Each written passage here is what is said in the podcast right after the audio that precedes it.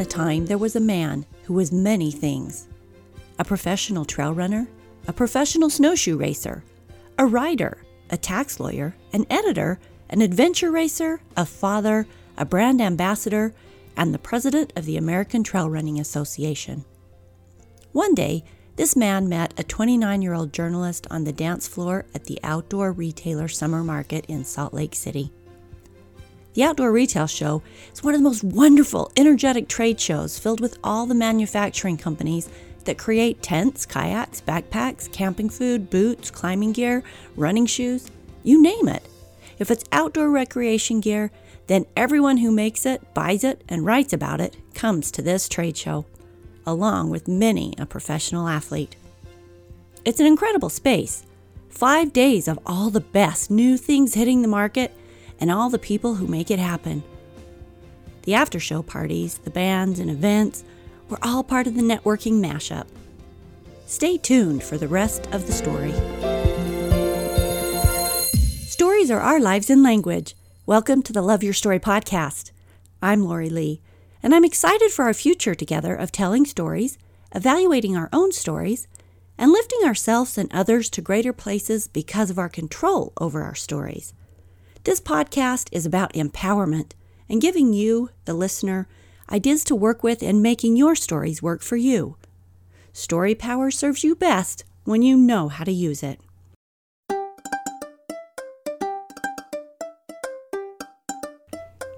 Back to the story. These two danced and talked and stayed friends for 18 years, occasionally seeing each other at the trade shows or sharing contacts. But mostly, that woman, who was me, watched Adam Chase do amazing things. He is a Jewish American, slight of build, solid muscle. He's one of the most accomplished athletes I know. He travels all over the world racing, repping, and riding. And when I asked him how many countries he'd been to, he said he'd quit keeping track.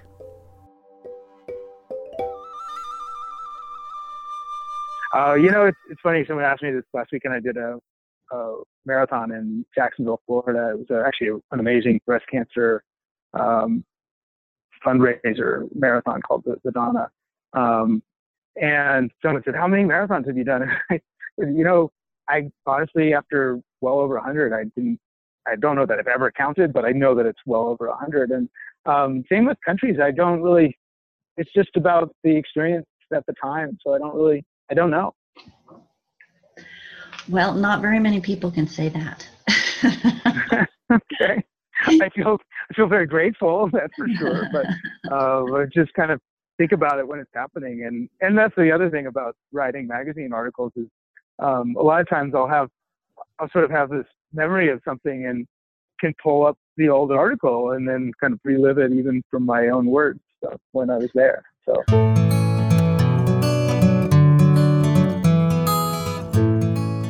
Started running when he was in his teens. There was a marathon going on, and he wondered what it would be like to run one. Showing serious initiative, he filled his own water bottles, put them out on the course, and ran it on his own just to try it out.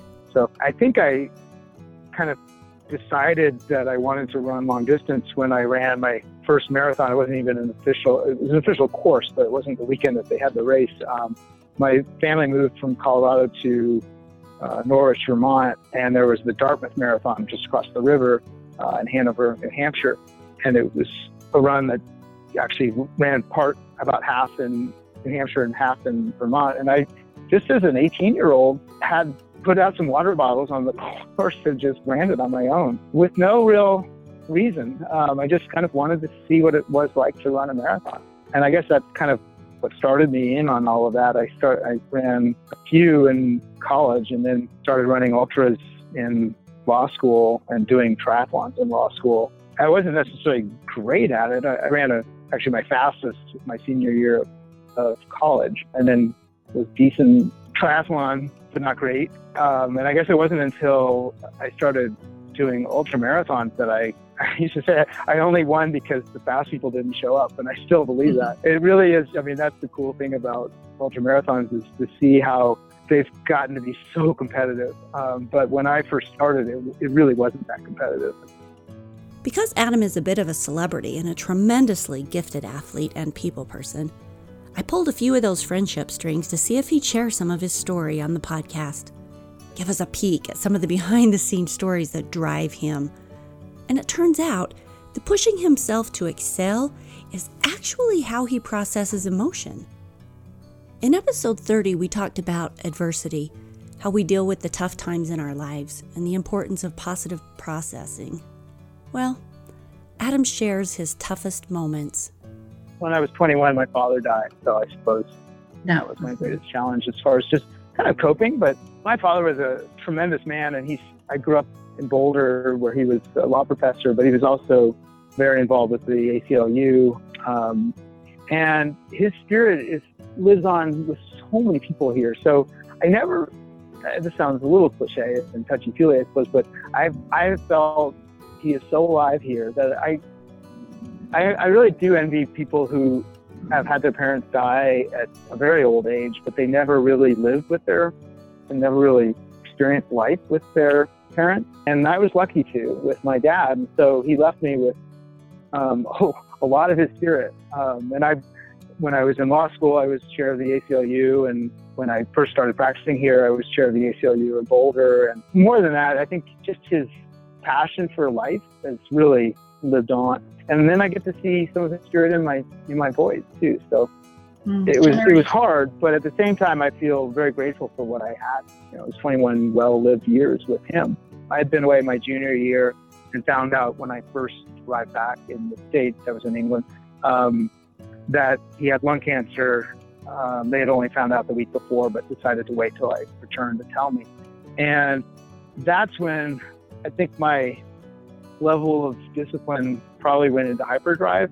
Although, if you ask my family, they'd say, "No, you were like that before you found out your your father had cancer." In any case, when he passed away, my when I first made it home, I was at school in the Philadelphia area and flew home, and I got home at around 4:30, and it was dark in Vermont, and I just came home to a family full of puffy-faced people from crying, and everyone wanted to just hug and cry more. And I said, I need to go for a run. And I ran a route that I used to run with my father. And that was when I think the healing process began through athletic pursuits. And it probably continued for maybe six years or so. That's how I kind of processed. So when I was separated in 2000, again, that's when probably my ultra running and then adventure racing went again sort of into hyperdrive. It's almost my body's response to emotion. So, yeah, it sounds like that's your go to when something is hard on you that you push even harder. And all of that mm-hmm. pushing mm-hmm. is basically propulsion forward, right? Yeah, but it also makes you feel, I mean, for the same reason, I suppose that uh, anorexics or bulimics purge or don't eat. It's it's a way of feeling like you're in control. I think of something that you're not in control of. It's interesting. I one of the books that I co-authored a book on trail running, and one of the pieces that always is most poignant for me was a guy who in high school he ran to and put pain on himself. The same way that I suppose a lot of teenagers um, cut themselves. I never did that, but it really appealed to me because he said after he started excelling, then he got all these accolades, and his whole community supported his running. He was phenomenal at it. Um, and I suppose, in maybe a, a, different way, that the same thing happened with me. It was a way of feeling validated, I suppose, in my own community. Um, and I never did it for the accolades necessarily, but boy, it's a nice bonus. And when people want to pay you to do what you love doing and fly you to places that you would have flown yourself anyway. Um, that that doesn't suck. so no, that doesn't um, suck at all. no, and I I continue to try to you know ride that bandwagon as long as I can. It's uh, it's a good wave. Um, what about in your 30s, Adam? What was the greatest challenge in your 30s?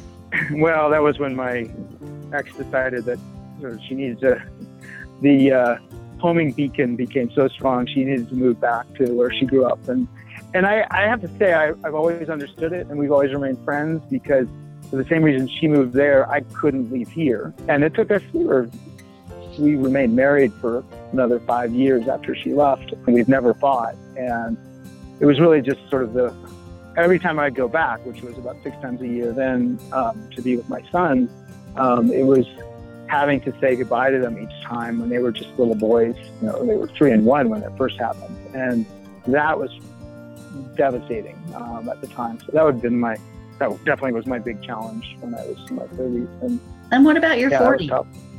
What was the biggest challenge in your 40s? Um, I had a really, I had a really good 40s.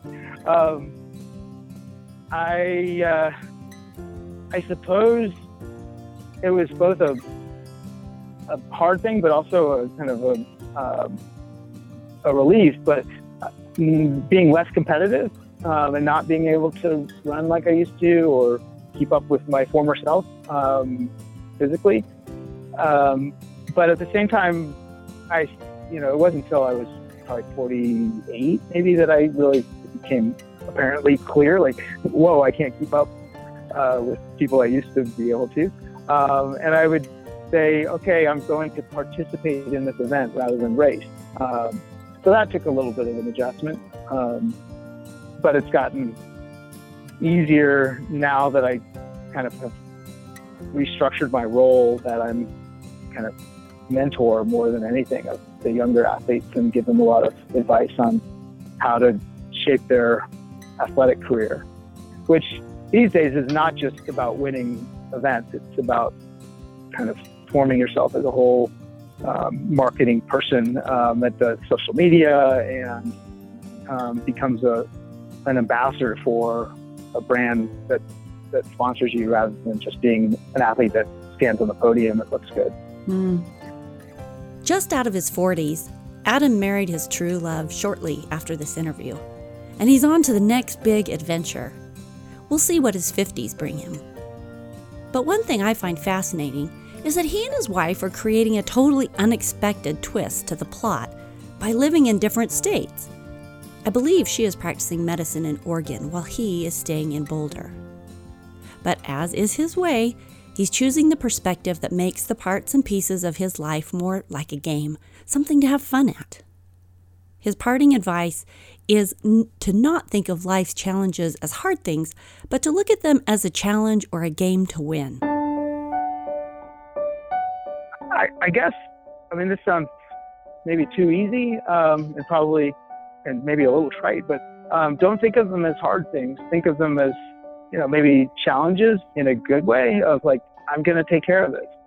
So, I mean, even something mundane, like yesterday I found out my driver's license had expired. And this morning I said, you know what? I'm not putting it off. I'm going to go right down to the DMV and get my new driver's license. Which, and I hate bureaucracy. I got to say, uh, maybe that's why I'm a tax lawyer because I know how to kind of cut through it. But you know, getting a new driver's license, you can't cut through. You've got to go do it. Um, and I just, I just went and did it. And honestly, as soon as I left the, the office with my new temporary driver's license, I felt great. And it just seemed so easy. And I was, you know, kind of friendly to everyone there and they pushed me right through. And um, it only took you know, a matter of minutes, really. But um, otherwise, I know I would have just sat there and tried to justify why I shouldn't have to get it now and all this stuff. And it just kind of compounds itself. So I would say just if you know that there's something out there that isn't right, then just make it right. Um, do it. Um, and don't think about it. Just kind of throw yourself at it. And the process of making it right is pretty empowering. And it's when you try to procrastinate or avoid or deny that I think things become much bigger than they are and much more of a challenge and they sort of metastasize and, and that's just not a good thing. So just take care of it. Adam, that's great advice. And really, the core of what you're saying is choose your perspective. If something ugly or scary or undesirable pops up, you get to look at it and say, okay, I can either create a story about this that it's really ugly, that it's really scary, that it's really horrible, or I can create a story that serves me much better that is focusing on how do I solve the problem? Or you know how do i you move forward with action instead of building up stories that keep you in places of fear or inaction. Whether you're a professional athlete a mom a blind therapist a self-love coach an accountant a through hiker a professional speaker, an engineer, a poet, a songwriter, a dog walker, a film producer, or any other wonderfully colorful soul on the planet, we all get to find our way out of processing emotion in a healthy way so we can create the story that we want. One not bogged down in pain and armor, darkness and sorrow. We all get to choose that perspective Adam was just talking about. We can look at rush hour traffic as an inconvenient, clustered mess, or we can use it as a time for podcasts, audible, meditation, or thinking through the day's events and putting them to rest. We can choose the perspective, always. We can choose the perspective. It's the one thing we will always control. There's an exercise that I'm particularly fond of. It's called Have to, Get to, Blessed to. Sit down and list out all the things you have to do tomorrow, and then say them out loud. Only change the have to to get to. And when you say them, notice the difference in perspective that one word makes. And then do it again, only change the get to to I am blessed to. Again, notice the shift in the attitude toward those things on your list just by changing that one word. It really works, it's powerful. Your challenge this week is to practice shifting perspectives. Try it a couple times just for fun. The next time you feel yourself getting frustrated or stuck, see how you can reframe the situation into one that switches your perspective into a place where it becomes fun or a challenge or a blessing. Adam taught us some good principles, and looking at his life, his highly accomplished life, and the way that he's chosen to process, the way that he's chosen to change perspective, has helped him create a story that he loves, that he's proud of. Try the exercise above, and then check in with us and let us know how it affects your story, how it affects your thoughts, and how it changes things for you. Go to www.loveyourstorypodcast.com and leave your comments under this episode. We would love to hear from you.